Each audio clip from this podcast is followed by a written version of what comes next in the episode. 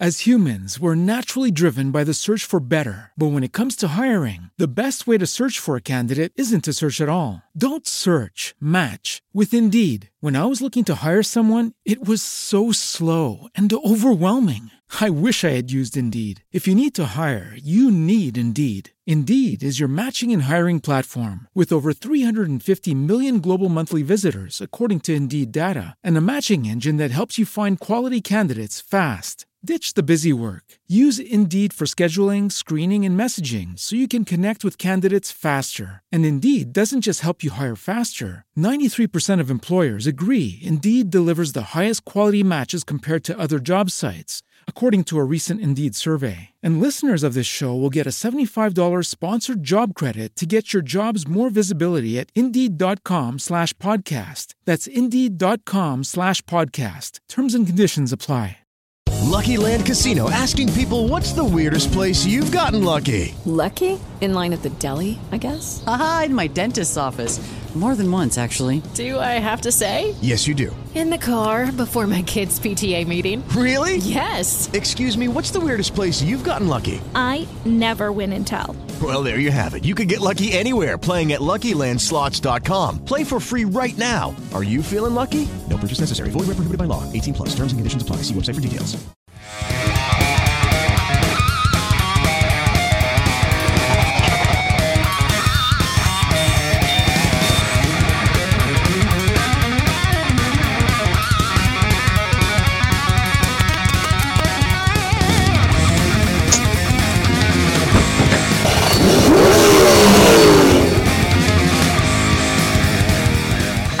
Tell you how excited I am about having you on this show.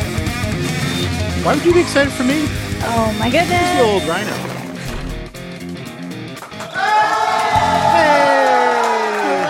Hello and welcome to Talk Heathen. Today is March 21st, 2021. Uh, there's a season and episode here somewhere 512. All right, we're on the 12th episode of season 5. It is spring. Finally, I was so happy when I realized that yesterday. Um, and with me today is someone who I have been basically just stalking, trying to get on the show for the last six months. And he finally did a face reveal, which means we can have him on. It is Vice Rhino. Hello. Hello. Hi. How's it going? It is I'm excited it to be here. Going good. Oh my gosh. I am so excited. Guys, okay, theists, listen up, okay? Uh, I know you like to call in here, uh, especially creationists, especially people who want to talk about, you know, evolution and fossils and geology and biology and all that good stuff. And I have told you multiple times I'm not an expert, right? We have somebody who is. Well, I would call him an expert. I don't know if Vice would agree with that. assessment. Layman expert. Lay, lame Layman expert. expert, exactly. Someone who Lay- talks about a lot. layman expert. Lame expert. I'm a lame expert. we'll, we'll we'll run with that. That's awesome. So if you have questions, especially around things like creationism or the flood or anything in that Genesis area, uh, definitely call in today because this is Vice's specialty. Vice, uh, tell us a little bit about you. What's your uh, what's your show? Uh, why are you here? Yeah, so I run a show called Vice Rhino on the YouTube channel of the same name. Um, I mostly deal with creationists. I also do I do like arguments for God occasionally, or I'll talk about like uh, morality, like secular morality, things like that. But it it does primarily focus on creationism. Um, Vice Rhino is itself an anagram for Eric Hovind because I'm just bad at coming up with usernames. So when I was creating my channel, I was like, well, wouldn't it be it would wouldn't it be funny if I had like an anagram for a creationist name? And Eric's was the first one I popped in, and Vice Rhino came out, and I liked it. So There you go. Yeah. Awesome. So if if you've watched Talk Heathen for any length of time, you will know that one of the people that I send everybody to is Vice Rhino. So the fact that you are here uh, on the show, ready to have these conversations with me, is super exciting.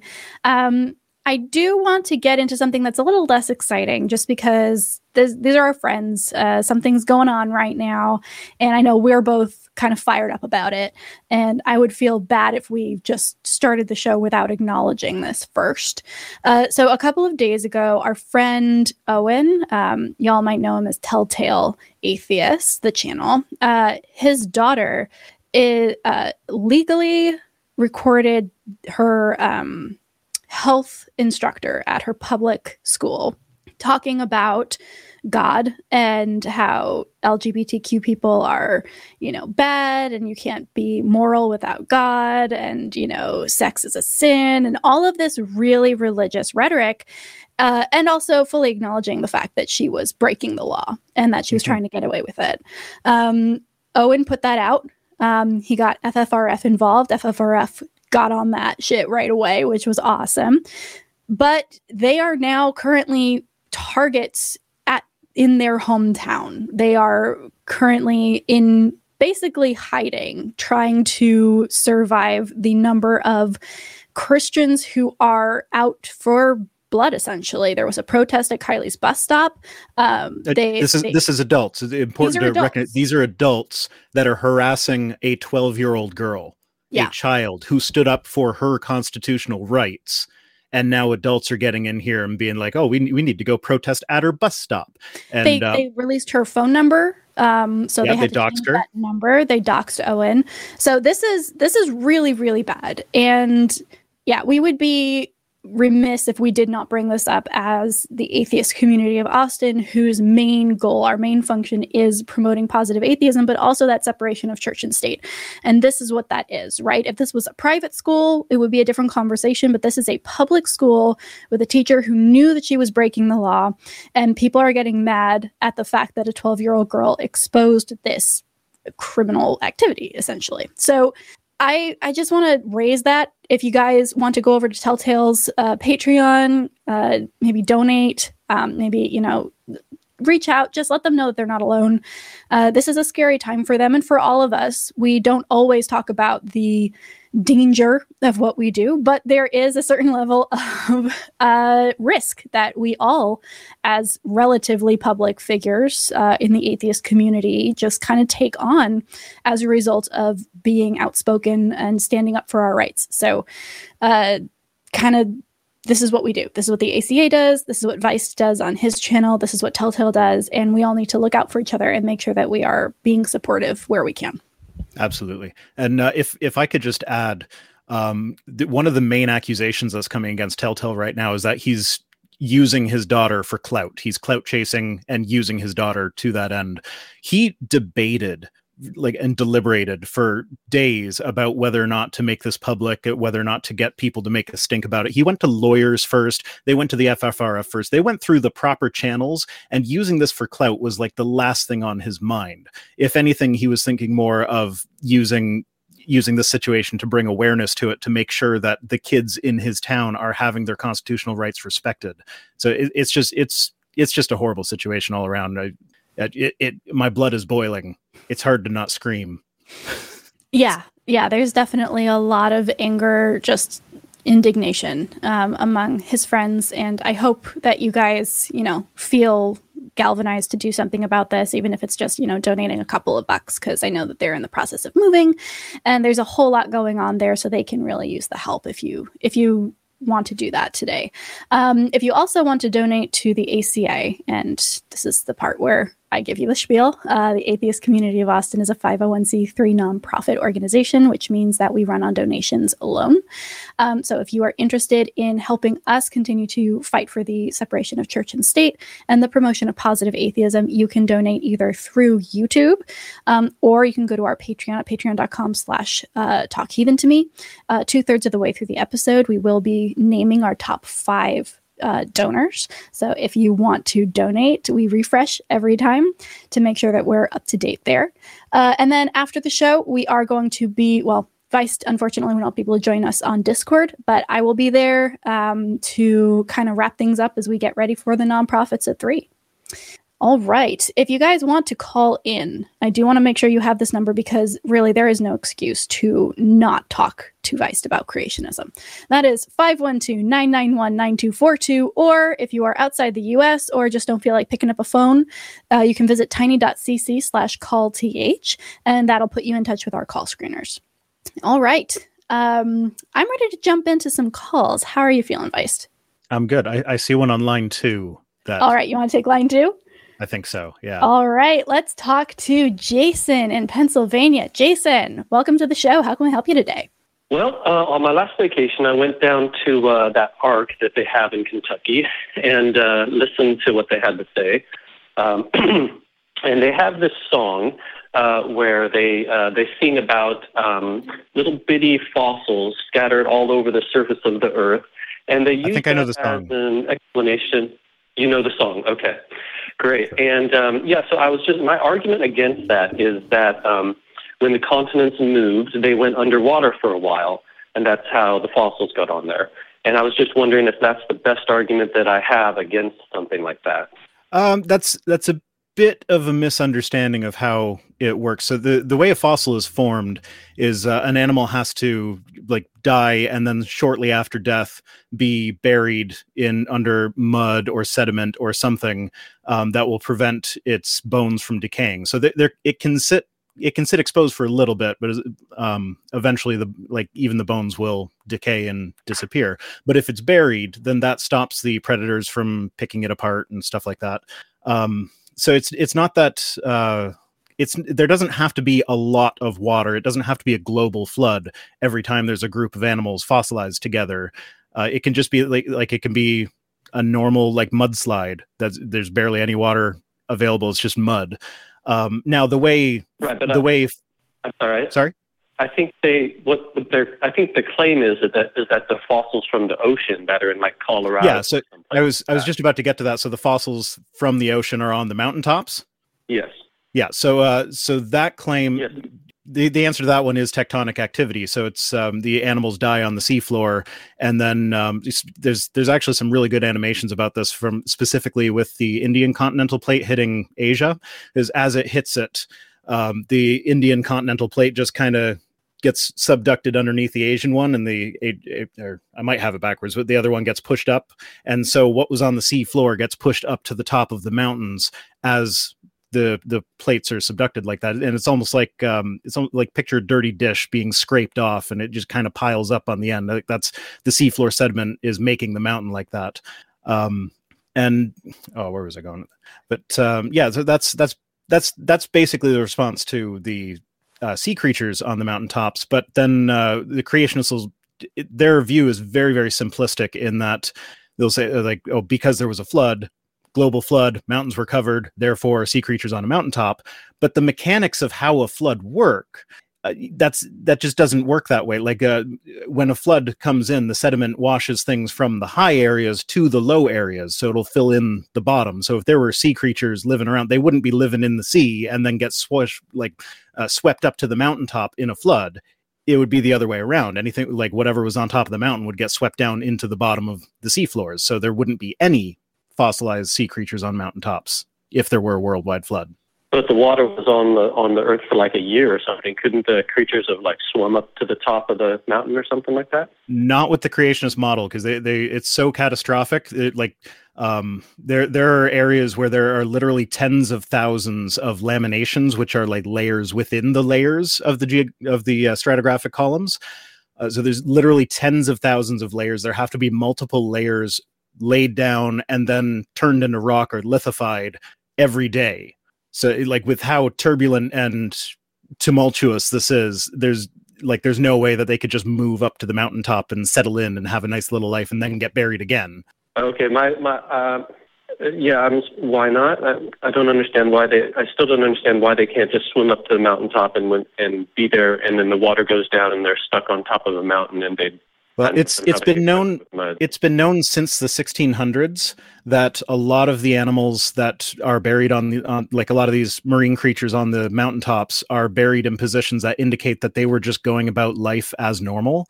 So that wouldn't be like that to me that says like you, that you don't go about life as normal during a year long worldwide flood. That just like especially not with how catastrophic it has to be like there, there's no calm water for them to be climbing up and, and just settling down and having a normal life uh, it's it's just way too catastrophic for that Right. I think I think one of the misconceptions is just like, oh, it was like filling up a swimming pool and then it was all just still for a whole year.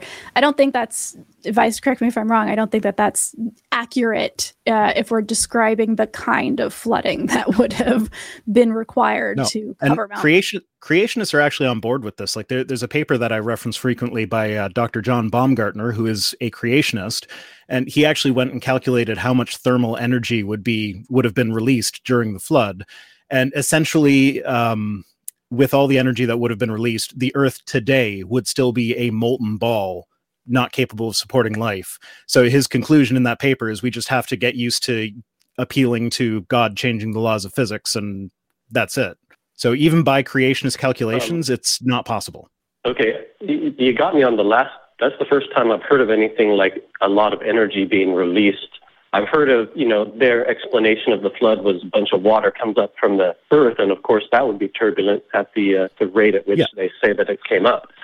Um, but even after that, I was thinking, well, okay, it's turbulent in the beginning, but then you have apparently a whole year uh, where it's not going to be turbulent. But So- you, you don't you don't really have that year though, because um, the, the thing is, most creationists accept the idea of Pangea that all the continents were in one spot in the past, and uh, they usually will say that Pangea broke up into the continents that we have today during the flood, during the year that it was underwater. And that that's where the energy comes from, because the amount of energy required to move the continents that distance is just it's entirely catastrophic. It, like Noah wouldn't have been able to survive in his little wooden boat. It would have been vaporized. The oceans would have been vaporized. it's, it's just, it's not possible. Right. Okay. Uh, now, who's the person that said that? Uh, that was Dr. John Baumgardner. If you give me a second, I can get, um, uh, I can tell Well, you what what the name of the paper do- was. Yeah, what we can do to keep this moving along is, Vice, if you want to uh, Google that, we'll make sure to put that in the description of the episode. Uh, and that way, anybody who watches the call can also just go down and click into that that document, so we can make sure everybody gets that info. Um, thank you so much for calling in, though, Jason. Did that answer your question or give you some more to think about? Uh, yeah. Um, can I just say I'm not exactly sure why some why an animal couldn't still climb or swim to the top of a mountain and then when the waters recede uh, be fossilized. Because it was way too catastrophic for them to be able to sw- like they, there was no year of calm water, and you'd be hard pressed to find a creationist that would suggest that there was a year of calm water. I, I do have the paper up if you want me to, the- to say the name. Yeah, absolutely. Go for it. Yeah. Yeah, so it was uh, published in the Creation Research Society Quarterly, Volume 27, December 1990. Um, the paper itself is. Oh, sorry, I got the whole volume up here. Uh, I, I'll, that's that's the volume it's in. It's Dr. John Baumgardner, and we'll get we'll get the link put in the description. It is, um, I believe, it is open access. Perfect. Wonderful. Well, thank you so much for calling in, Jason. And if you come across other questions or you read through the paper and you have more answers, definitely go to maybe Vice Rhino's website as opposed to Talk Heathen, because I would love to talk with you more, but I'm pretty sure you'll get better answers out of him. okay. Thanks, you guys. Have a good day. You too. Bye. And that's one thing that I want to make sure that like as an as an atheist and a skeptic online, I don't know anything by any stretch of the imagination, right? And and the ability to say, "Hey, I am not the best person to talk about this subject with. Here's somebody who can answer that question a little bit better or has that experience or or or that passion that led them to research this is something that we all need to normalize, right? The idea of, oh, I'm not the best person to talk about this. Here's somebody with more information. Uh, and for me, that certainly is uh, anything around the concepts of biology or geology. All right, let's talk with Chelsea in North Carolina. Chelsea, welcome to the show. How can we help you today? Hey, um, first off, how are y'all? Doing good, doing good. Excellent. and safe. All right, good to hear. All right, let's get back. Let's get to what the show's about, or what I'm calling about. Absolutely. Um, um, help me out here. Just, I've lost my train of thought already. Um, can you read what the thing is? Yeah, absolutely. So you said uh, you're calling in to talk about how to handle Christian family members who believe that quote unquote blood is thicker than water. Yeah, family. Family, like blood family, is um, better than um, friend family. You know, Hmm. it's not you know in blood. Yeah, well, I can tell you right now that's brother- bullshit. Yeah, I already knew that's bullshit. I'm just trying to like convince them that because I have a family member because I'm trans, he's so vehemently against um, me being trans, and Mhm. he just it's my brother. Um, but anyway, I've already cut him off, but I'm trying to convince um, my um, other family members that it's okay that to do that because he's so toxic. Yeah. So how do I do that? Yeah, that's a tricky, tricky uh, conversation to have for sure. I think the the toxicity extends beyond that individual, unfortunately, a lot of the time. So if they know that your brother is being toxic and being aggressive and being somebody who is not building you up and making your life better, and they still want to put you in touch with him, they are also perpetuating that toxicity. And the last thing you need to worry about when you are trying to build a safer space for yourself and a better life is getting the permission of toxic people to cut them out of your life. So I'm certainly not saying that you should go and just say everybody is out and I'm done with all of you, but saying, No, "Hey, no, everybody else is fine with me. yeah, but if they're if they're still pressuring you, even if they know that your brother is being aggressive and and horrible towards you, they are picking sides and it's not your side. So I think being clear with them and saying, "Hey, here's the deal. This is my decision and I need you to respect that I know what I'm doing and that this is best for me." You don't have to agree with it, but you ca- you cannot try and bend me to your will here. And if you do, if you keep bringing this up, then I am going to withdraw from you, right? Your presence is something that you have complete ownership over here. You can either engage with them or not. And if they care about you, and it sounds like they do, uh, they will respect your desires because they want to see you and they want you in their life. So, my suggestion would be to make sure that they understand that they are crossing a line here. It's not just, oh, they brought it up again, I'll ignore it. It's, you are doing something that I have explicitly asked you not to do, and that is impacting our relationship in the future. okay. What about you, Vice Rhino? Um, I don't have a lot of personal experience with this. I know my my brother and my mother are not on speaking terms with each other, but um, uh, as far as I could, like, I've never really pushed either of them into trying to communicate again. And like, I, I would just kind of echo what uh, V was saying: is that it, it's not. Um, it's not your responsibility to make them comfortable with your relationship with other members of the family like that's if if they're not comfortable with how you are relating to people that aren't them that's their problem not yours so uh, Yeah, I, I don't i don't think i could give any better advice than v already did It, it- this can be something. Yeah, I, I thought that, but I just go ahead. Yeah, this can be applicable to any situation, right? With you specifically, it is, you know, your brother is being aggressive towards you because you are trans, which is unacceptable. But a lot of atheists have to deal with this as well, regardless of their, you know, sexuality or their gender identity. So this is a good conversation just to have in general. Hey, you you are responsible for your boundaries and you cannot decide who violates them or who respects them. That is outside of your control. But you can determine whether or not you have those boundaries in the first place. And i would say that a good place to start here chelsea would be to set up that boundary. It doesn't need to be a big confrontation but it should be something that is explicitly said. And then see who respects it and who doesn't. And that'll give you some good information moving forward about who you want in your life. Okay, because family gatherings are a thing in my family. mm-hmm. Um, so that's the thing too, and that, that's usually the only time I get to see some of my family that is I'm okay with, that is on, that I'm on good terms with. So that's another thing I'm kind of worried about. So I don't know. yeah Uh, Yeah. okay it, Kind of a this, sticky situation for me. this is where i do have a bit of experience because I, I have hosted family gatherings that include both my brother and my mother and uh, it is it can be a little awkward at times but i think for um as long as you make sure everybody understands that like it's it's your choice who you talk to at these gatherings. You don't need like you you shouldn't have to be forced into talking to someone that you are not comfortable talking to. And um that like you, you should be, you should still be able to have family gatherings where you know you, you might not get along with someone that's at the gathering but that shouldn't stop you from having a relationship with other people that are also there. And like the two of you not getting along doesn't have to impact how other people get along or don't get along with you or the other person it's it's a difficult dynamic and it can be awkward at times yes but it is doable Okay. Um, I think that's it, and I I appreciate y'all guys' time. Um, I hope that word was okay um, with y'all. Um, Absolutely. Thank you for calling in. And uh, something to keep in mind if you do have continual questions, if some other stuff comes up, if you if you maybe set that boundary and then want some help navigating what happens next, a great place to call in would be Secular Sexuality on Thursdays at 7 p.m. because we talk very specifically around issues of family and and relationship dynamics as it relates to things like gender and sexuality and romance and relationships. So definitely something else you would want to check out if you want to call in again. We would love to have you on that show. Okay, I'll call that if um, things pop up.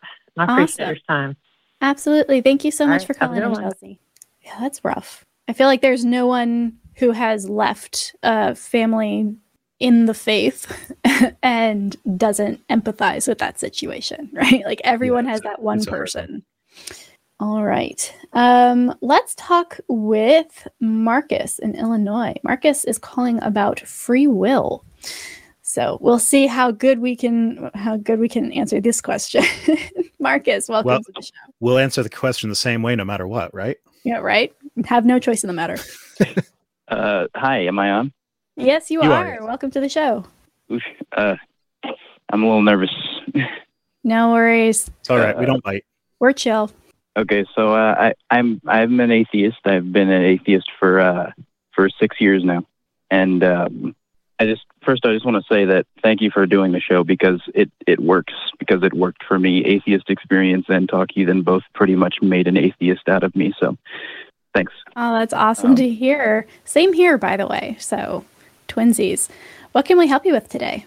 Right. So uh, a couple episodes ago, I, I believe the hosts were V and Eric, and uh, you guys were talking to someone about free will, Mhm. and uh, both of you said that you didn't believe in it, and then uh, that got me thinking. So I started to look into like free will versus determinism and that stuff, and I have to say I am completely confused. I have no idea what people are talking about.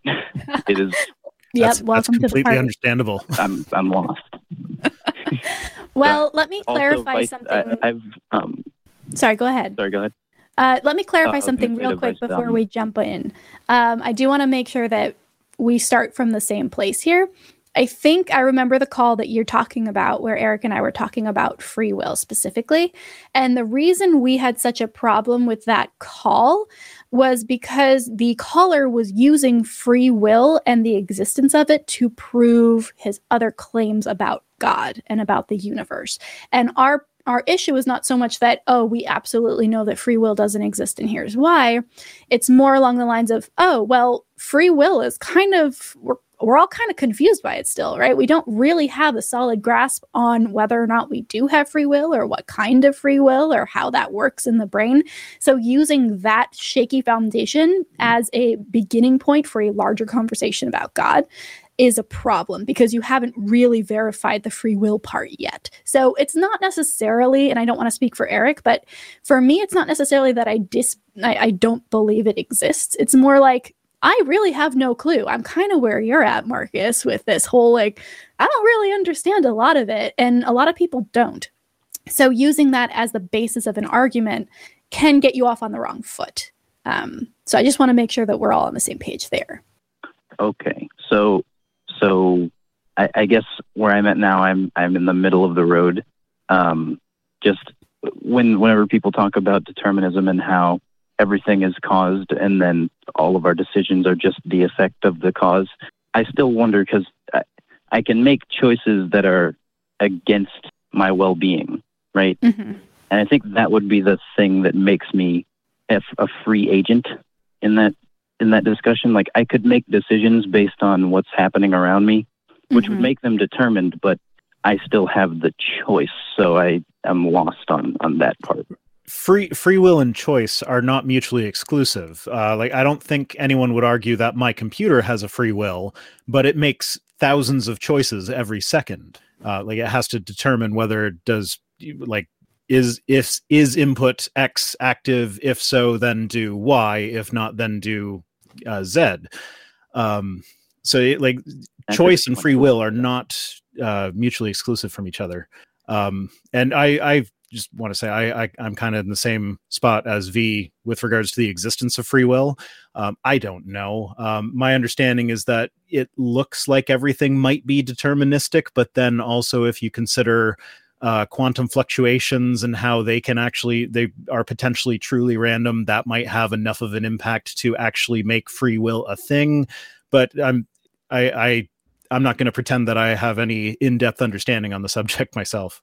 Okay, thanks. I just I didn't want to make any like arguments from personal incredulity and say, well, I have no idea how else I would be making choices, therefore I have free will. Mm-hmm. So, uh, no, and that's a good instinct I'll, I'll, because I yeah, think a lot of people make cho- make that decision based on either incredulity or just an appeal to emotion, right? It makes me feel uncomfortable to think that I might yeah. not have free will, therefore I must have it, right? Yeah, I don't I don't think anyone would disagree that we appear to have free will. There there definitely is the appearance of free will. And so for some people they take that and say, well, I can't consider how my choices that I appear to be making freely could possibly be anything else. And they extend that out there. But like it, it might it could just be an illusion. And the real answer is we don't know.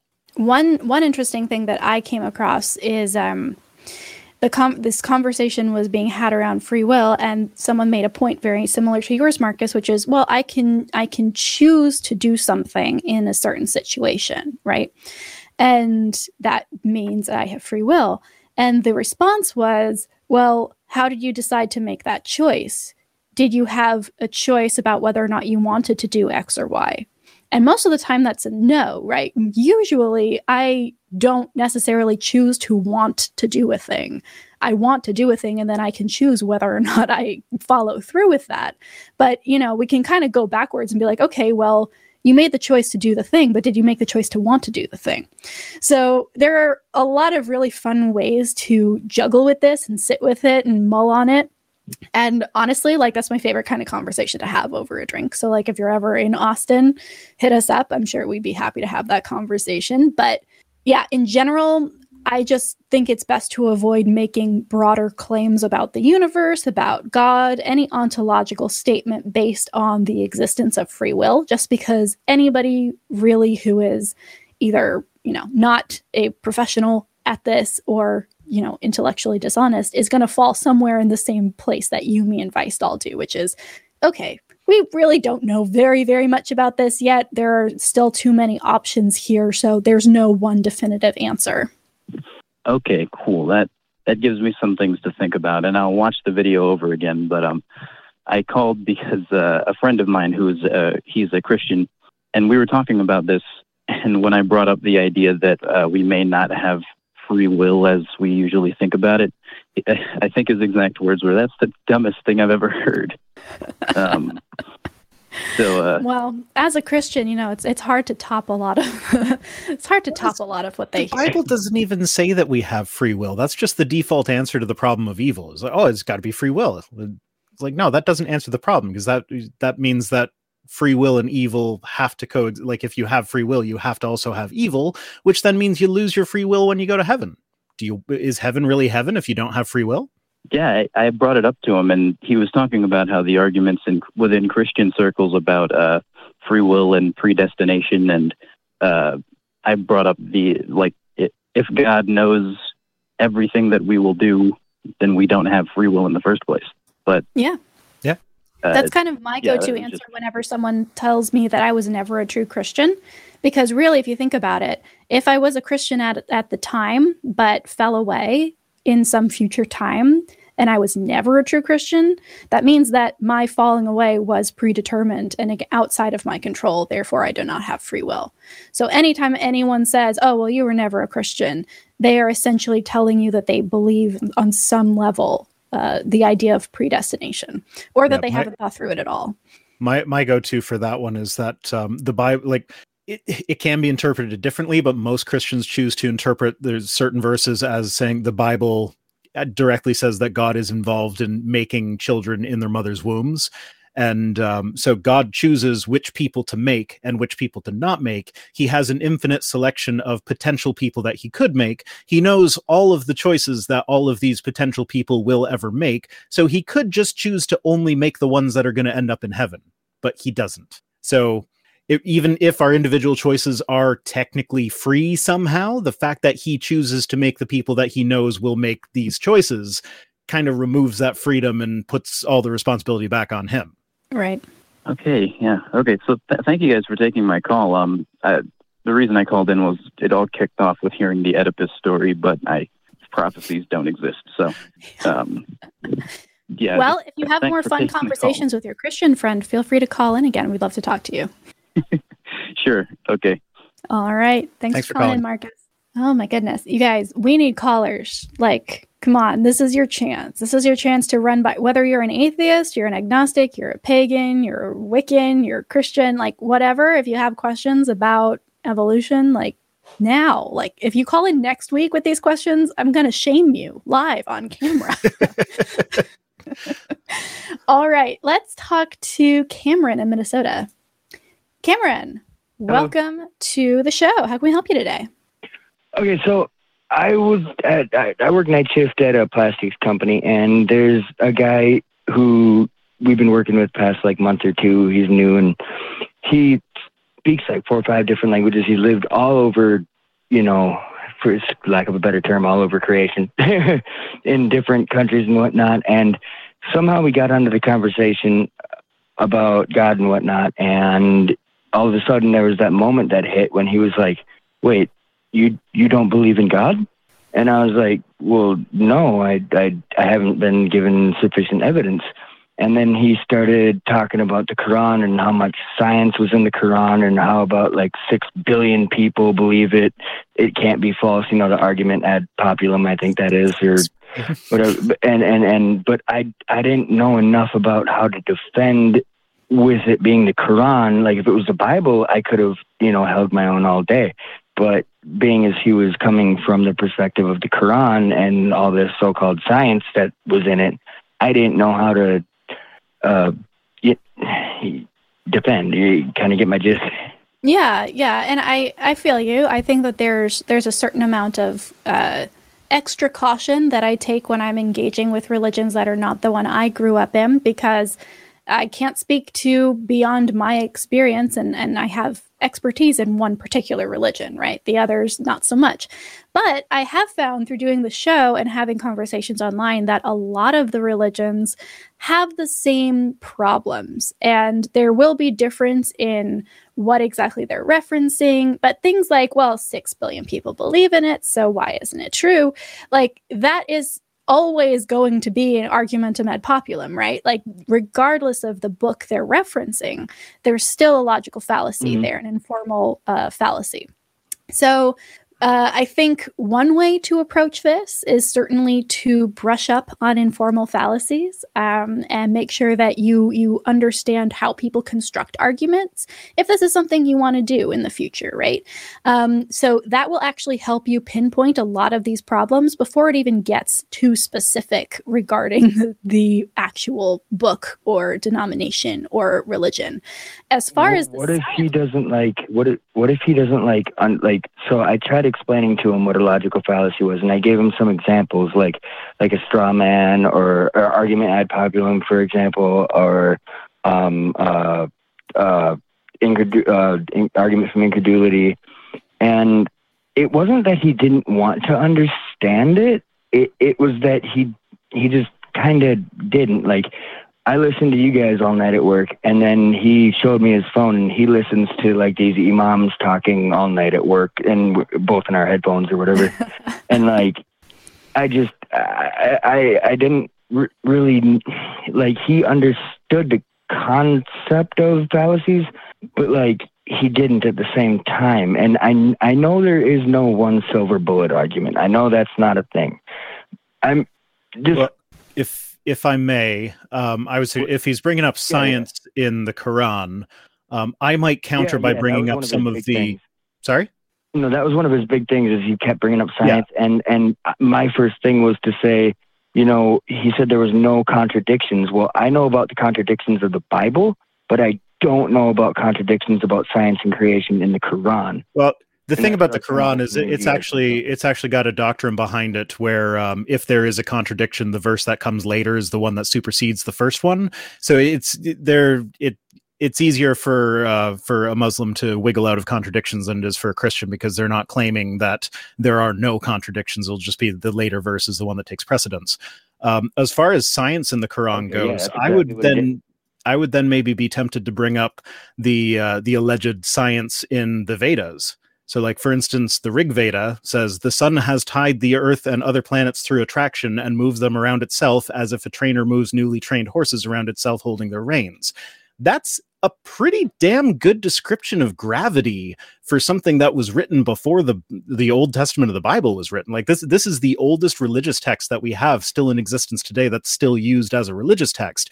And The Vedas are the Hindu ones, yeah, right? they're Hin- Hindu. So that that one is specifically Rig Vedas, but Okay, like you can just do a search for science in the Vedas, and there's a website that comes right up that's got a whole list of supposed scientific verses. And uh, like I Okay. don't like most most Muslims and Christians will not want to admit that there is science in the Vedas, so they will engage in all sorts of uh, like motivated reasoning to explain why the science in these Vedas is not actually science. And it's like some of that's a lot closer to actual science than any of the stuff found in the Bible or the Quran. And it's Right, still right. It's, one- still most of the book is like still quite wrong. And the other one's more of an interpretation. Yeah.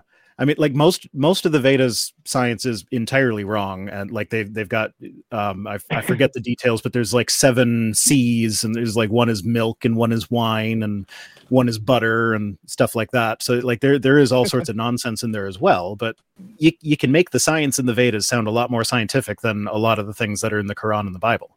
But the whole argument is just to be like, so if you know, there's all this science. How did this one before yours have the same amount of science? Yeah. Right. It's- So then, in the end, it it's becomes. it's a bit of a both the same whataboutism, but the the point in using that would not be so much to convince him that uh, Hinduism is more scientific than Islam, but it could like help him see Right, from your perspective that like, okay, well, you're applying this critical thinking to these Hindu texts that are apparently scientific. I am doing the same thing with these verses in the Quran.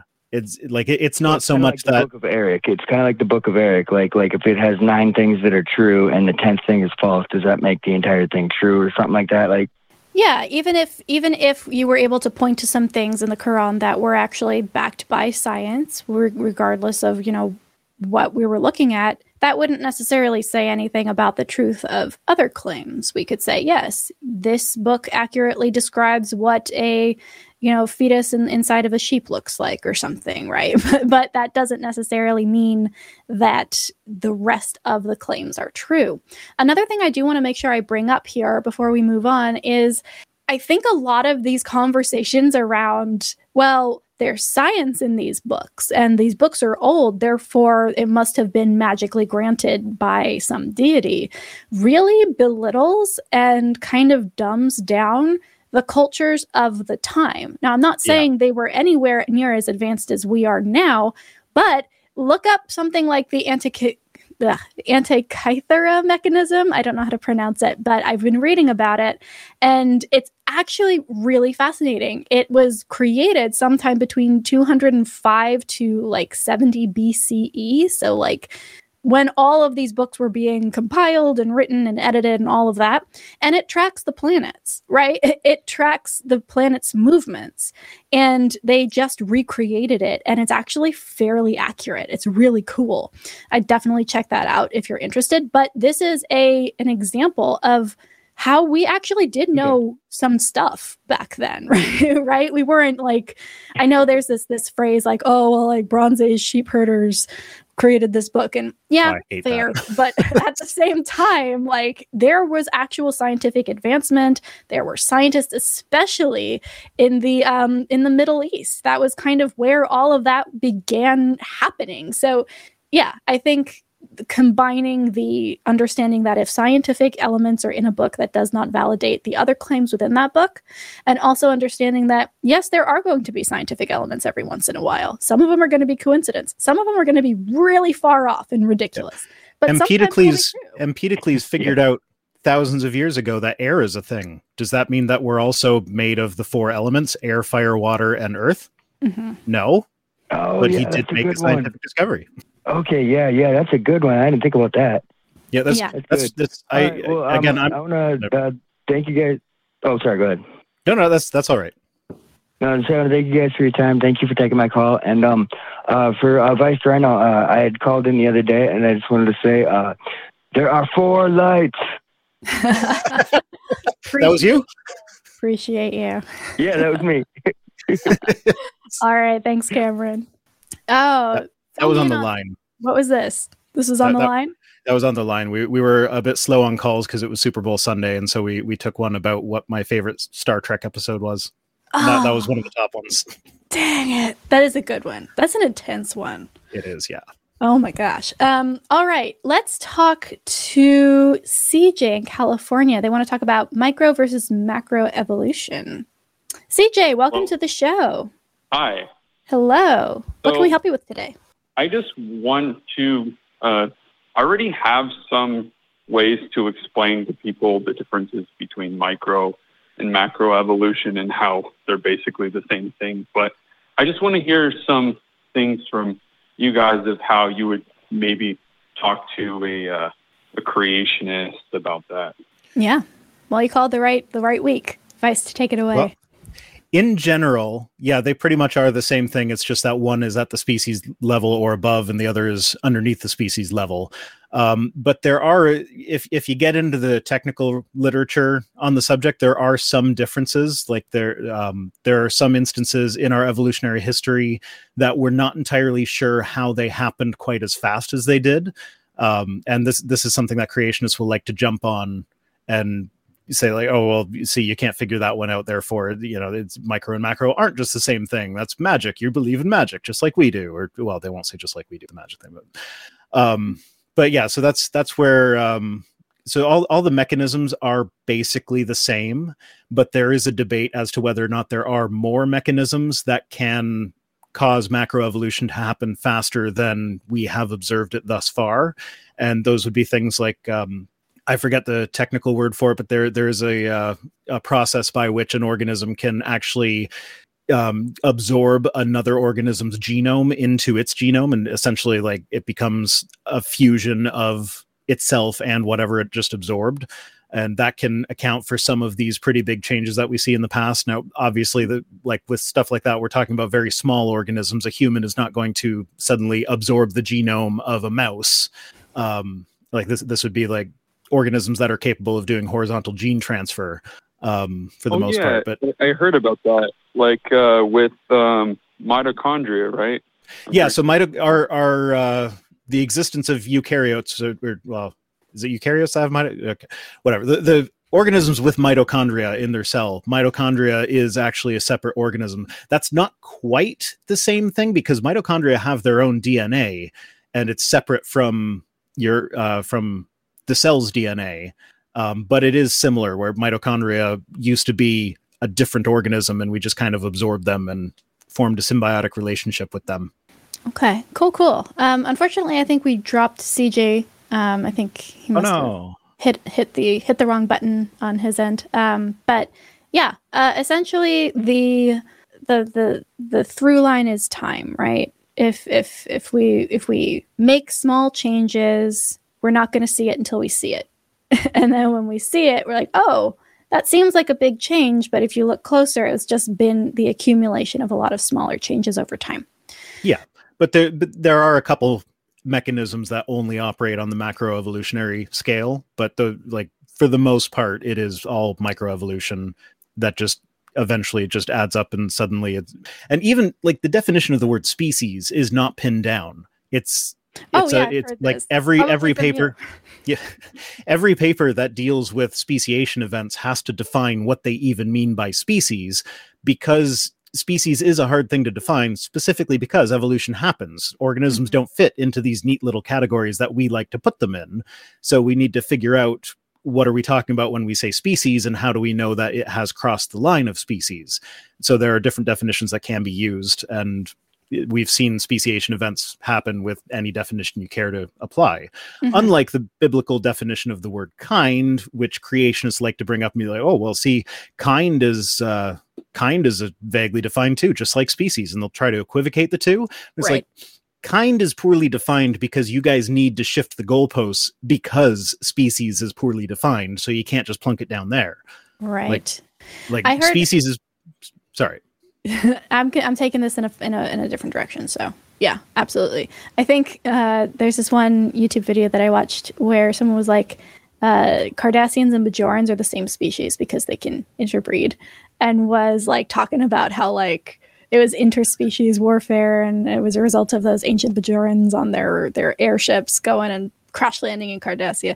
It was interesting to me and just a I, fun. I think Star Trek ignores the species barrier I feel like that's in a lot of places. I enjoy watching though, like these these like super Star Trek nerds, like beyond what I could ever aspire to be, try and figure out like how speciesization works in Star Trek. It's like, mm-mm, just give up. It's not gonna happen. All right, I'm actually very curious to talk to Mike in Massachusetts because I want to know the same thing that he does. Mike, welcome to the show. How can we help you today, Mike? Hello. I wonder if they put the phone down and Possibly. All right, Mike, we're going to return you to the queue. Hopefully you um you pick up the phone because I really want to talk about that. I want to talk Uh, about that too. Yeah. Nick in Tennessee, I think, is also uh, pertinent both to the Yes. conversations around evolution, but also what we were talking about earlier today. Um, Nick, welcome to the show. Greetings. How's it going? It's going well. What can we help you with today? Uh, yeah, so like it says, I just wanted to talk about uh, possible changes we as a community would like to see in the education system moving forward with the new administration and everything. Yeah. Uh, uh, where do we start? um, I think FFRF, uh, Freedom from Religion Foundation, is doing a really good job of kind of holding that line in the legal sense. And I think that if anybody is interested in helping us get to a place where the public school system takes it more seriously, uh, the separation of church and state, better sex education, uh, better science education, um, one thing we could certainly do is help to fund what FFRF does. So plugging that there. Um, otherwise, I a lot of this tends to feel it feels like a cop out and it feels like too much to ask in some ways. But i think honestly the thing that's going to change is for atheists and skeptics to get into childcare and get into the schools and teach. And you know you don't have to be out you don't have to be outspoken you don't have to be an activist but if you are somebody who is science minded and rational and uh, you appreciate being able to give accurate information to kids it might be worth checking out whether or not you could actually contribute um, through through your work. Um, so those are those are two ways that i can see just right off the bat. Make sure you're donating to people who are actually doing the work of enforcing these legal restrictions and also get involved yourself in whatever way you can. Vice, i'm curious what your thoughts are here Yeah. Uh, well, living in Canada, I actually live in a system where our tax dollars can go to pay for Catholic schools as well as uh, public schools. We in Canada, we don't really have the same separation of church and state that they do in the states, um, but we also seem to do a better job of it somehow. Though, like I've I've very rarely have I heard of cases in well Ontario at least Alberta is another matter, but um, very rarely do I hear of cases of where students are being proselytized to in the classroom um, that's not an actual Catholic school. And, you know, I, I say our tax dollars go to support Catholic schools. You actually get to choose whether you support the Catholic school or the public school when you when you uh, start paying property taxes. So it's it could be it could be better, but it also could be worse. Um, but yeah, like I definitely would love to see religion just relegated to a religion class where it's not taught as fact but like in comparison we're like okay this is the christian religion and this is islam and this is hinduism and there are lots more and it's also perfectly valid to not have a religion um i don't know that feels like a pie in the sky idea sometimes Uh, it could be a uh, very interesting, like class in uh, history or social studies, for example. Yeah. Seems like it would fit into that curriculum flawlessly, you know. But uh, Yeah. I guess if you preach it or if you if you teach it as like historical fact, then it would upset the people that are that believe it as religious. Like you know what I mean. Yeah, one thing that could be done as well, which is kind of an indirect way to go about things. Um, I know for me, I went to school at a Christian college, but uh, in the, at the same time I was being indoctrinated, I was also being taught how to do research, how to think critically, how to be unbiased, because I had a journalism degree. And so, what actually ended up happening was the things I was learning in my journalism degree actually impacted how I was receiving the information in the Bible classes and the theology classes and chapels. So, one thing we could try to do and trying to push forward is getting critical thinking taught in schools, right? Getting uh, things like Logic 101, that kind of thing involved in schools so that kids are at least, at least being uh, exposed to this other kind of thinking and being told what constitutes a good argument versus a bad one. So, you know, one option could be just pushing in that direction because it would you'd have to be pretty okay with being painted as a bad person if you're like, no, I don't want to teach kids how to how to, you know, think critically. Then you're just showing your hand, right? right. so, that could be an option. What uh like what um I guess class or category of classes would that fall under? Would it be a science or like a social studies? Uh, uh, critical, or would it just have to be its own thing? I'm not sure. Um, I'm pretty sure it would have to. De- it would be determined by the individual school system and what their curriculum looked like. But yeah, Nick. Um, honestly, if you want to make the biggest difference right away with the least amount of effort, donation, donation, donation is always the way to go um, to the right people right to the right people the right organizations that are proven that they are doing this thing. Um, but other than that also voting making sure that you are aware of who is running for what in your city in your uh, state government and also nationally. But honestly national doesn't make as much of a difference as who is being voted for in your town in your city in your state in your in your county. So making sure that you're aware of that as well um, is really every everything that we can ask of any individual, and anything beyond that is your decision to take on and champion. Cool. Um, awesome. I guess my last uh, last question would be uh, if if we do start to implement uh, changes as a as a society in our public school system, uh, what then happens when parents decide to start homeschooling their kids? Right, like uh, my parents already decided that they're pulling out of the school system entirely and homeschooling all theirs. So, like, does yeah. the do you think the that government is, has uh, a, uh, obligation to intervene? There? Now, I I used to homeschool my kids, so I have a bit of insight in the homeschooling thing. Um, now, firstly, it's not something that everyone is even capable of doing. So the idea that kids right. would be leaving the schools en masse, I don't, I, I think that's a bit of an, uh, bit of an unfounded fear. But um, I, I would really like to see some regulation going on with regards to what kids are taught in the homeschool. Like, if you're being taught at home, then yeah, sure, your parents have a right to teach you about religion, but they should also be teaching you like the real stuff. And if your religion conflicts right. with science, sorry, science wins. Like, you, yeah. you need to figure out a way to fit science into your religion, not the other way around. Or no, so, yeah, I had that backwards. Watch them clip that and just nail you with it. Uh, yeah, Nick, I was I was raised uh, homeschooled um, and I was not taught science. I was not taught many things um, that I should have been. Uh, one one way to make right. sure that even if people are being homeschooled, that you're still getting the the um, actual Pennsylvania was actually pretty good about that. Um, they had CAT tests, CATs, um, that you took every couple of years to, and then sent in to make sure that you were like up to par with other kids in your grade. Uh, you had yearly evaluations with a, uh, an evaluator who was state authorized to come in and make sure that you were getting what you needed, and you know, not in an abusive situation. So it's there there are ways to regulate to make sure that people get more information but i i had all of that and i still was massively under educated in areas where i needed to be um, especially in, in, areas like science and history. Um, i think we're going to move on to the next call nick but this is an awesome conversation yeah. to continue to have and i want to thank you for bringing it up today. Definitely. Yeah no problem. Thanks for having me. Thanks thank for you calling. for calling in. All right so mike is back and I really want to talk to Mike. So stay on the line, Mike. But first, we are going to thank the patrons.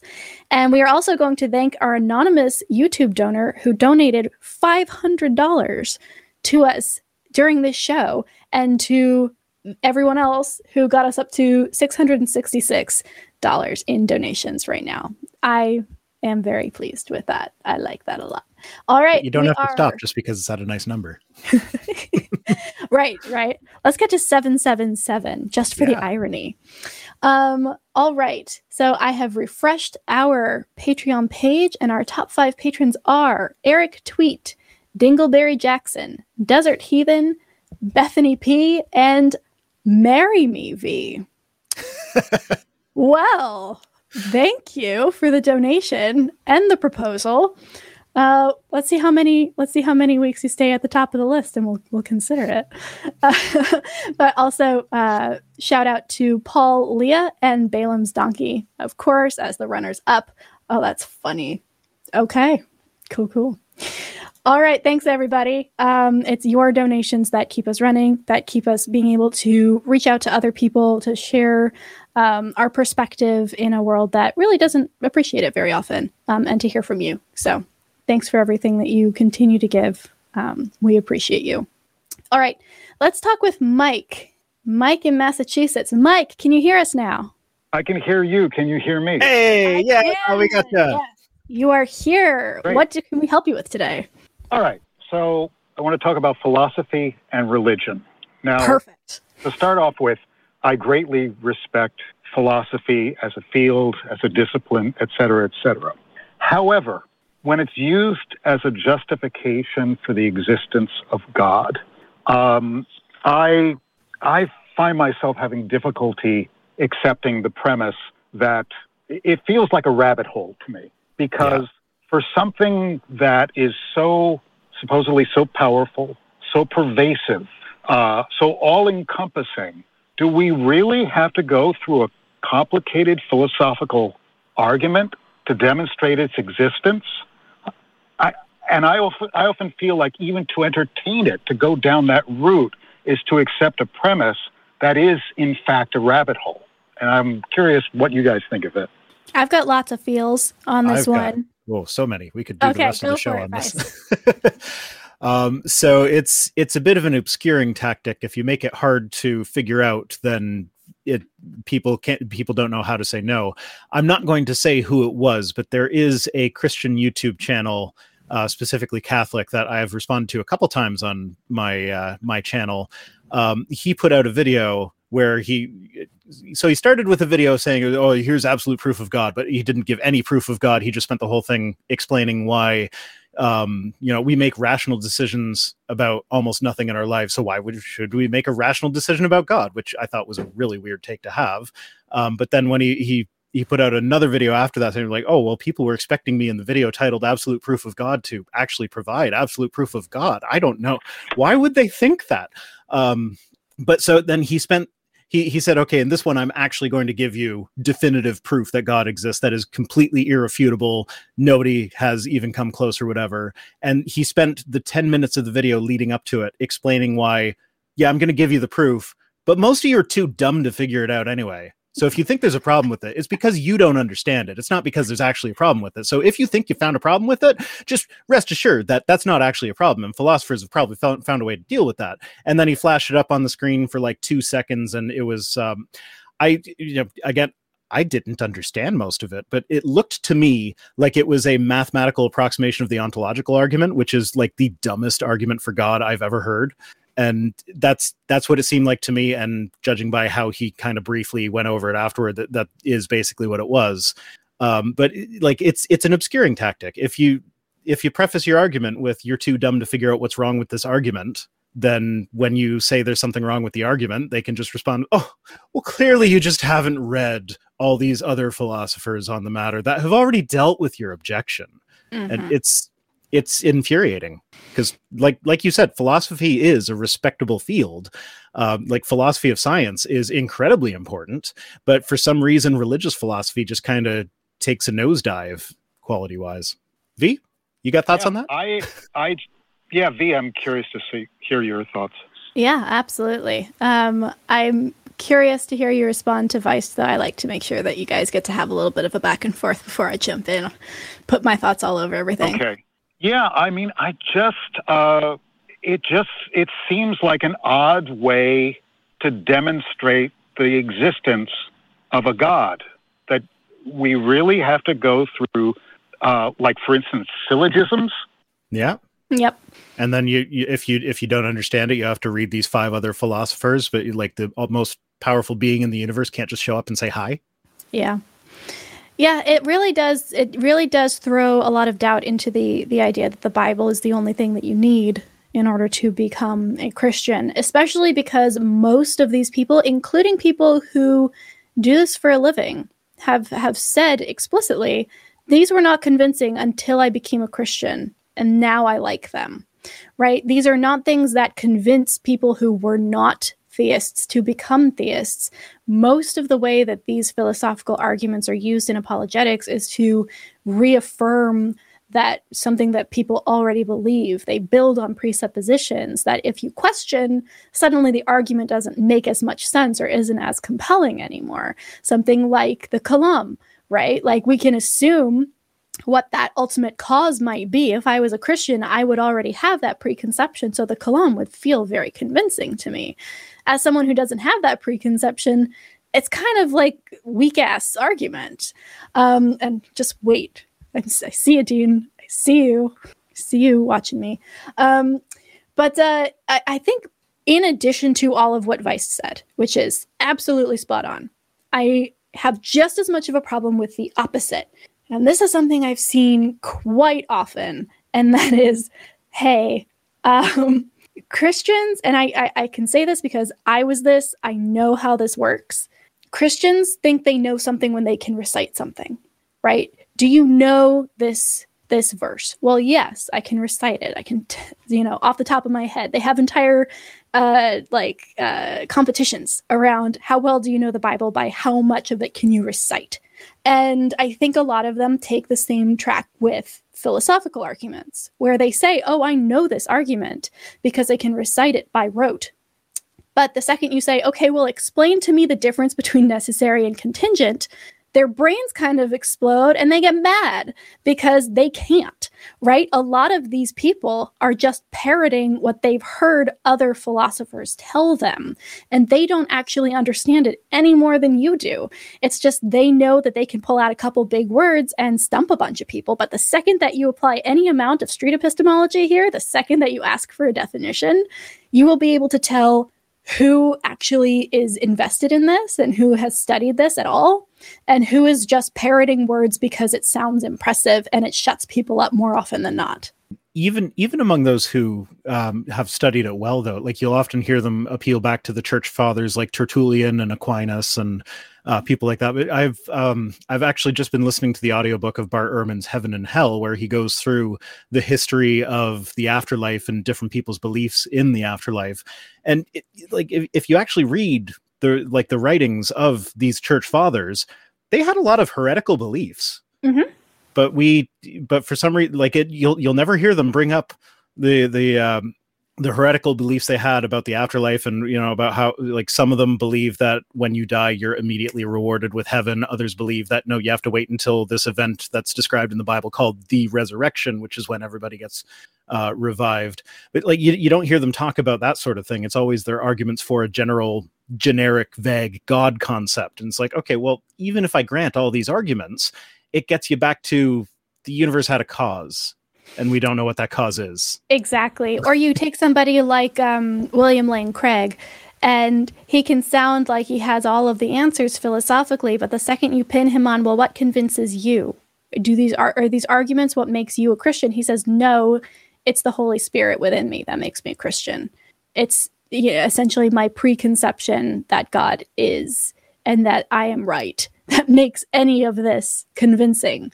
So, even the ones who are lauded as the people who understand this the best, the ones who have gone up against people like Hitchens, right? When you get down to it, it still becomes personal experience. It still becomes, you know, the conviction of the Holy Spirit. And you can't philosophically argue for that in any convincing way. So, it really is just obscuring a, conversation that they are clearly not comfortable being honest about. I, I don't know if you referenced this earlier, but it, along those lines, there was a live stream on a Christian channel that was like four hours long, 100 plus arguments for God. And it opened up with the guy making the argument saying, What convinced me that God exists was I asked for a sign and then I saw a meteor. Yes, I saw that. Was that you or Paul? I, I did I did cover that, that one? specific part yes, of that. Yeah. yes, I, I, I yeah. Mhm, It's exactly. like, yeah, okay, you saw a meteor, meteors happen. And then he saw a second one. But it's because like they don't it's ever not the happen arguments. multiple ones at once. Yeah, uh, Mike, we talked a lot. What are your thoughts? I don't know if you can still hear me. Can you? Yes, you are still on the line. Okay. Yeah, no, I, I think all of your points are really salient. I just, I just, I am very skeptical uh, that philosophy is, in fact, an effective way of demonstrating that God exists. But it does just seem like, it does seem like a defensive tactic. More, I mean, I think they call it apologetics for a reason. Yep. and I, I, I just, I'm always, I'm just always skeptical about going down that road. And then, of course, what happens in a lot of these discussions is there, there are these blasé dismissals. You know, they talk uh, uh, sneering references to evidentialists and Mhm. Yeah. naturalists Scientism. as if as yes, scientism is a favorite, as if these are you know basically equivalent to being a young Earth creationist. These are tactics, basically, for argument. And I, I don't know. I guess my basic question, just to sum up, is just how legitimate is it to s- dismiss this as a line of reasoning? Yeah, uh, that is a great uh, kind of sum up question, Mike. I think for me, I'm willing to grant that you can prove that God exists as a concept using philosophy. The modal ontological argument can prove that the concept of God exists. Absolutely. I will grant that. If you want to prove that God exists in the real world, you cannot use philosophy to do that. You have to use science. And until you can do that, the the closest we're going to get to agreeing is saying the concept of God exists. Correct. I'm I can grant that. But yeah, apart from that, trying to prove that it exists ontologically in this world as like, especially as an active being who is influencing our reality, yeah, philosophy just isn't going to get you there. So it feels like a big fail to me in that respect. Because isn't the point isn't the point of these discussions to find out what's true, what's actual? You know, you would hope. but, the, but the thing about philosophy is that you, like you can you can find someone arguing for any position. It- it's just a question of whether or not the majority of philosophers would agree with that position. It's like you can you can find philo- like hardcore philosophists solipsists that Mhm. will agree like they'll argue to the death that nothing actually exists outside of their own brain. But um like that's that's not the majority opinion. Yeah, if you can come to a conclusion about anything on any side of that argument using a tactic, that tactic is not a good method for determining truth. And I know we talk about faith as one of those, but you know, philosophy works too. You can philosophize your way into just about any mindset, which is what makes it so interesting. And it's a great way to talk about how we know things and what we can know and what we can't and how the human brain works. But if you're trying to use something that can prove and disprove the same thing at the same time to prove something exists, you're on the wrong track. Well, thanks, guys. I mean, I, I mean, I mean, I guess we're all in, we're among the same choir here. So uh, it's just, it always feels like a rabbit hole to me, and just uh, a sort of, to some extent, a bad faith defensive move. Uh, I just sort of feel like, you know, I I can demonstrate I can demonstrate that a phenomenon like gravity exists. This thing we call air exists. My car exists. My skin exists. If you can't demonstrate to me that a God exists on that sort of level, general level of evidence, I you know, I don't have any use for the argument. Right. Yeah, You don't and need that's, to- That's when a lot of people will like default to almost presuppositionalism with like they'll like, oh well, you can't actually demonstrate to me that your skin exists because that's that's a you experience. and, Like, it, it- and it and it can get to be a big mess. But it's like, okay, well. That uh, like what you said there is like on that level. So it's like, yeah, maybe I can't demonstrate to you empirically that anything outside of your brain or my brain or whatever actually exists, but you can't demonstrate to me that God exists on the same level that you can demonstrate to me that you have a car. Right. And and also in these conversations, it's almost like, well, the fact that I'm responding to your question and we're having a conversation, doesn't that demonstrate some sort of shared reality? It's the Matrix. No, it's the Matrix. You're, you're oh, a construct. No, exactly. there is always an excuse. There is yep. always a way. We can always come up with way. We can always find the words. Absolutely. Thanks so much for calling in, Mike. I think we're all on the same page here, but I enjoyed this conversation. This is this I is did fun. too. Yeah. Take care. Bye. You too. Oh my gosh. So I know we're not supposed to call people out in the comments uh, or in the live chat, but I did see a comment asking for some reason if God is trans. And my answer to that is hey, well, uh, if God did not have a gender prior to becoming Jesus, and then Jesus had a gender, that would qualify as trans. So yes, God is trans. So my thing with that was I, I usually go to um, how how you define gender or whatever because often the people that are most vocal about like oh, it's whatever is in between your legs is what your gender is. It's like okay, well, does God have a penis? And like Yeah. I don't mean Jesus, I mean God the Father. God the It's like- Father. And if he if he does, what does he use it for? If he doesn't, then why is he a he? How did he father anything? And and Uh, I actually from from church, I remember the the thing was that um it's it's he's got a masculine nature. Like Oh, okay, Oh, that yeah. sounds so mm, that that's progressive, right? that you know you'd think you'd think. All right, uh, we've got two more callers, so let's um let's dive in. Let's talk to Matt in Georgia. Matt's been on the line for a while. Matt, welcome to the show. How can we help you? today? Hey, how's it going, guys? Vice Rhino, big fan. I love your videos. Oh, thank you. Awesome. What's going on today? I just have I just have a uh, simple question. Um, my brother is very fundamentalist Christian. He's studying to be a pastor, and uh, my nephew just turned a year old. And I'm just wondering how I could combat questions my nephew may have about me as an atheist that he's receiving from the indoctrination of uh, the church community. Yeah.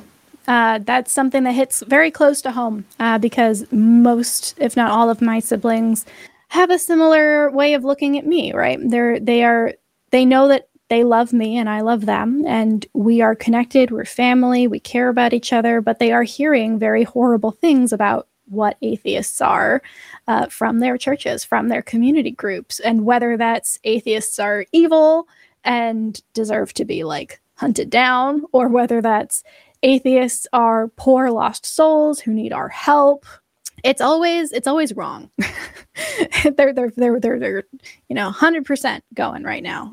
Um, and it, the one thing that I can do uh, because I can't take them out of that community, and I can't. I, I, the well has been poisoned to a certain extent by that community. So even if I were to say, well, that's not true because in their head they're thinking either this person's trying to lie to me or this person is lying to themselves and don't know any better. And that's so sad. Poor V, which ugh, gets me hot under the collar a little bit.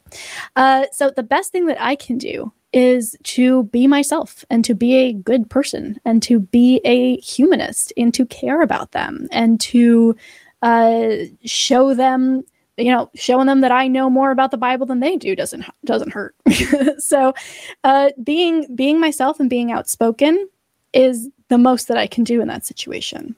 Vice how about you? Yeah, I'd say I agree 100% because like you can you can talk to them all you want about how atheists aren't like they are in church, but ultimately they like talk is talk is cheap. Um, so if you just walk the walk and be a good person, they they will see the contrast between oh this is this is this person I know who is an atheist and this is what I hear about atheists in church doesn't quite match up. And usually they can figure it out for themselves. Like i i don't have quite as an experience with that as uh, v did but uh, i have had people that when they find out i'm an atheist their response is oh really? You? But you're so nice. Mm-hmm. like yeah? What does that have to, what does that have to do with it? Gotcha, I understand. My question is more: How do I the the assumption that if I don't change my life, I'm uh, going to be spending the eternity in hell? How do I remove that sense of grief from uh, him being raised in that belief? Yeah, uh, there's only so much you can do about that, unfortunately. Uh, you certainly cannot take that on as something you need to be responsible for. That is an emotion that he is feeling, and he is going to have to work through and uh, make a determination himself about what he feels he can he can manage. What I do is um, my my grandma, for example, sends me very concerned letters quite often, talking about how she is upset that I'm not going to be with everybody in heaven. And the way that I push back on that gently is to say, hey, you know, you believe in this God that is just, and this God that is love, and this God that is merciful. And I think that if I approach my life from a place of honesty and from a place of integrity and from a place of trying my best with the information that I have and not pretending to believe when I don't and really honestly saying what I think and feel, I think that God will appreciate that. And I think that if you really believe that God is good, God will not punish me for that and that usually you know ends the conversation. Uh, but that really is the most that i i know how to do in this situation is to give them maybe a different way of looking at things. But beyond that it really it can't be something that you take on for yourself. Yeah. Yep i yep i understand. And i've uh i've had to lay down some boundaries with my own grandmother even because she uh she insists she's insisted numerous times when I've called her and talked to her on the phone that she uh, that I pray for her, even though I I have let her know in no uncertain terms that I don't believe in any, any of that. Um, mm-hmm. But yeah, I guess I guess yeah, just um, putting my uh, putting my own beliefs and uh, ideas out there and letting them uh, letting uh, whoever listens to it uh, determine their merits is I guess the best way to go about it. Yeah, yeah, and what I do when I when someone asks me to pray for them, uh, I'll say something like, you know, uh, I don't, I don't pray, but is there anything else I can do for you? Do you need some money? Do you need me to connect you with anybody? Do you need me to check in with you? So I give viable alternatives that ultimately are going to be more useful and helpful in the long run um, to to express that I still do want to engage with you. I still care about you. This is still something I want to help with. I just am not going to do that one thing. Gotcha. I understand. Yeah. I'm sorry you're going through that, Matt. I, I empathize wholeheartedly with that kind of sticky situation. But the fact that you're thinking about this, both in terms of what's best for you and what's best for your brother, um, are really, really good signs that you're on the right track. So thank you so much for calling in today. All right. Thank you very much. Awesome. Bye. oh my gosh. Vice, do you have a do you have you a religious family that that's still kind of kind of giving you the same kind of grief, or or are you one of the lucky ones? My my mother is a uh, lay worship leader in the United Church of Canada. Okay, and um, she I, I haven't actually I haven't come out to her in the sense that I've used the word atheist, but she knows I don't go to church, and I, I have asked her not to take my kids to church and stuff like that. Um, and actually she she doesn't really know about my youtube channel. She thinks i edit porn videos and it's easier to let her think that than to, than to tell her that no i actually i i make videos that say that you're wrong. That is amazing and i love that story and i'm so glad i asked just now thank you for gracing my day with that information you're welcome um, and then before we jump to our very last caller, Stuart in the UK, uh, I do want to shout out that we actually met and beat that 777 number. Uh, nice. So you guys are just killing it today. Thank you so much. This is this is awesome. I'm impressed. You're all part of the 777 club. All right. Uh, last call of the day. Stuart, welcome to the show. How can we help you? Hello. Hello. Hi. Hello. Can, can you hear, hear me? I, I, I, can hear you. Yep, Yeah. we got you. We can hear you. We're good. Oh, good. I was, I was looking. There's supposed to be a button to press, but I couldn't find it. Um, I, I, I love that story about the edited pod videos. That's just fantastic. the, the, the reason I'm, I'm calling it's on the back of the uh, conversation you had about teaching critical thinking in schools. I'm a, a psychiatric nurse here in UK. Um, I was lucky enough to do a postgrad course where we talked about um, using CBT with people with diagnoses like schizophrenia. And one of the techniques that we were taught, which I find incredibly useful, is if you've got someone with a, a, a fixed delusion, before you focus too much on the delusion, you teach the scientific process. Uh, and that is really helpful in getting people then to understand alternative possibilities and actually set up hypotheses and test them. Uh, and very often you can reason people through what otherwise would be that definition of a fixed false belief not amenable to reason. I'm not trying to suggest that all people who are theists are mentally ill by any means. That's patently absurd. But I just wondered what you, um, what your reaction to that would be, because I, I believe that the American model of mental health is very different from ours.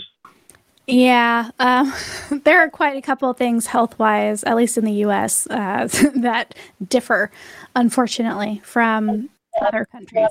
Um, the one thing that I would say is that, A, that sounds very interesting. I love that approach. That makes a lot of sense to me in terms of how that would work with theists, that's kind of what we're trying to do here on the show, right? Have a place where they can come and throw their theories out there and and and get some feedback from somebody who is going to reference things like logic, things like the scientific method.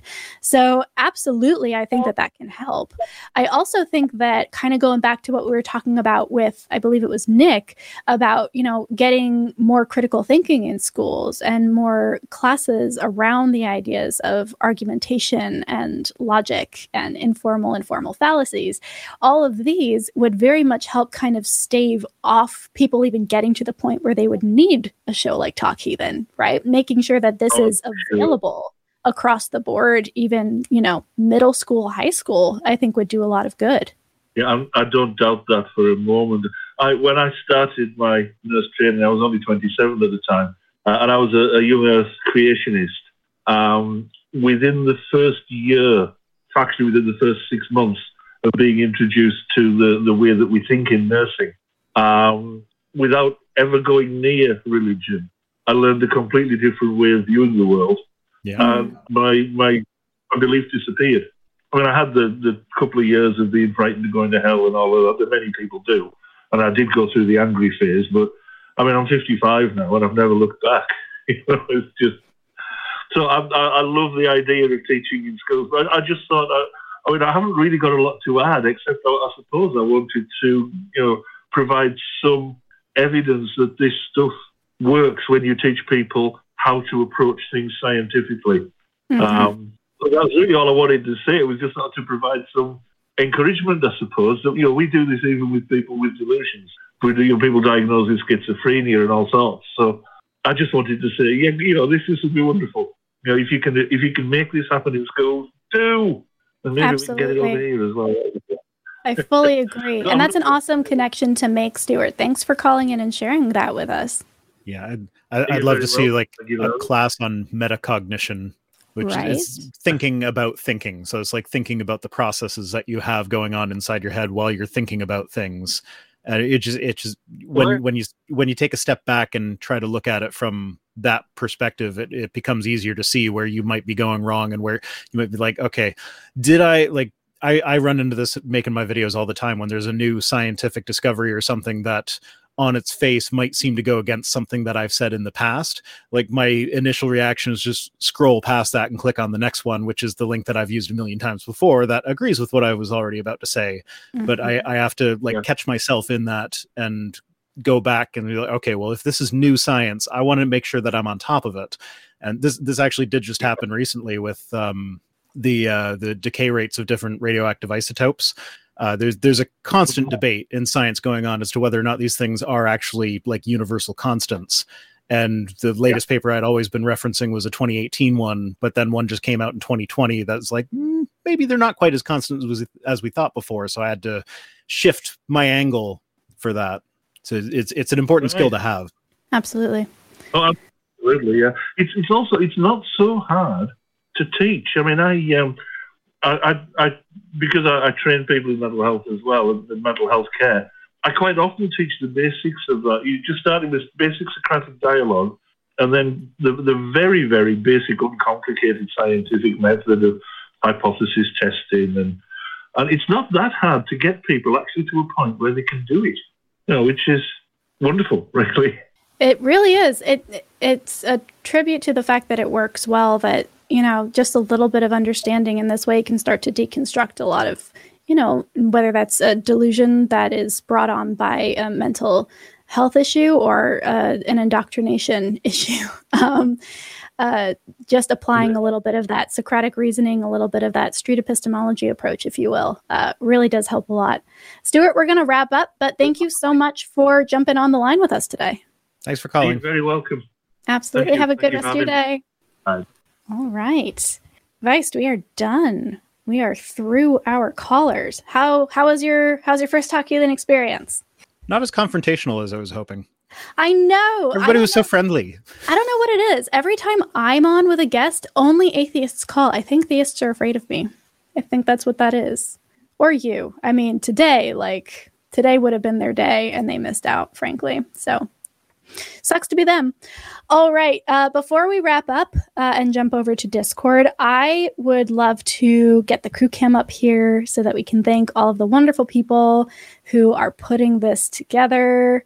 There's wonderful so many of them. And cats. So many of them. There are a lot today. I thought there were, I thought there were like three people behind the scenes at these things. Oh no, this is a whole operation, and the cats make it all possible. Yeah. Thank you guys. We love you. We appreciate you and everything that you do. All right, Vice, uh, where can people find you? If you are, guys, if this is the first time you're interacting with Vice and you're you're curious about what else he does apart from edit pornos, uh, Vice, where can people find you online? Um, on Twitter, I'm at Vice Rhino. On Facebook, I'm not. I have a, uh, I have a web. I do have a Facebook page, but I never log into it. Um, yeah, they've got my Linktree link up there. That's uh, link uh, linktr.ee slash Vice Rhino. That's got all my important links on it.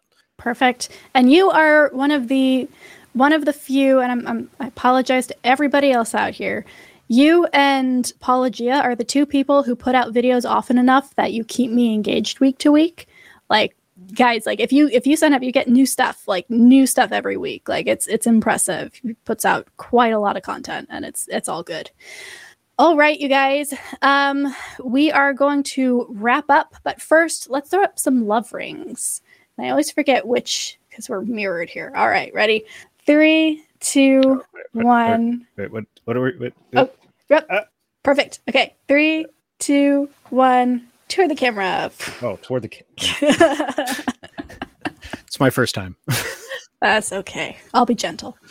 Um, all right. So, regardless of whether or not you are an atheist or a Christian or anything else, if you are an essential worker right now, if you are a first responder, if you are part of this push to get vaccines to people, uh, we appreciate you and everything that you are doing.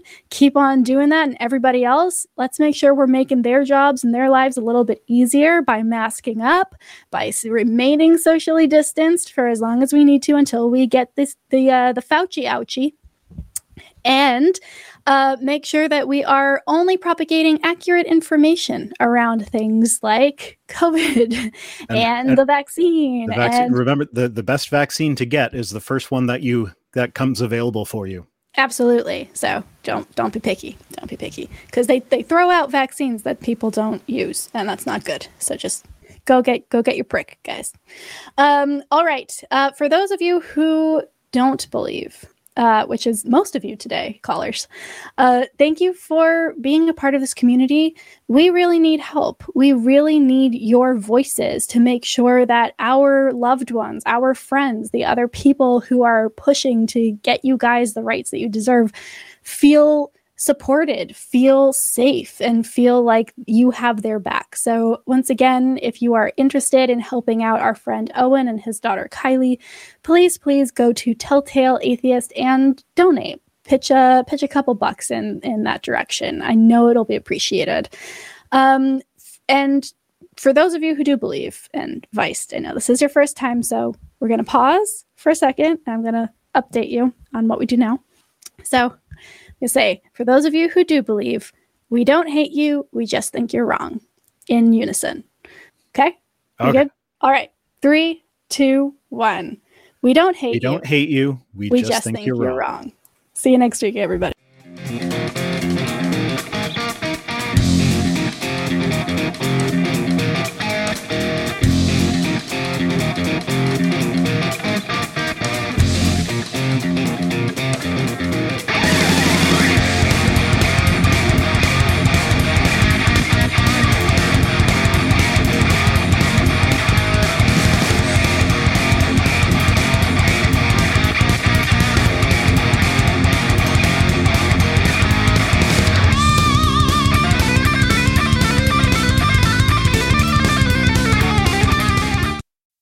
As humans, we're naturally driven by the search for better. But when it comes to hiring, the best way to search for a candidate isn't to search at all. Don't search, match with Indeed. When I was looking to hire someone, it was so slow and overwhelming. I wish I had used Indeed. If you need to hire, you need Indeed. Indeed is your matching and hiring platform with over 350 million global monthly visitors, according to Indeed data, and a matching engine that helps you find quality candidates fast. Ditch the busy work. Use Indeed for scheduling, screening, and messaging so you can connect with candidates faster. And Indeed doesn't just help you hire faster. 93% of employers agree Indeed delivers the highest quality matches compared to other job sites, according to a recent Indeed survey. And listeners of this show will get a $75 sponsored job credit to get your jobs more visibility at Indeed.com slash podcast. That's Indeed.com slash podcast. Terms and conditions apply.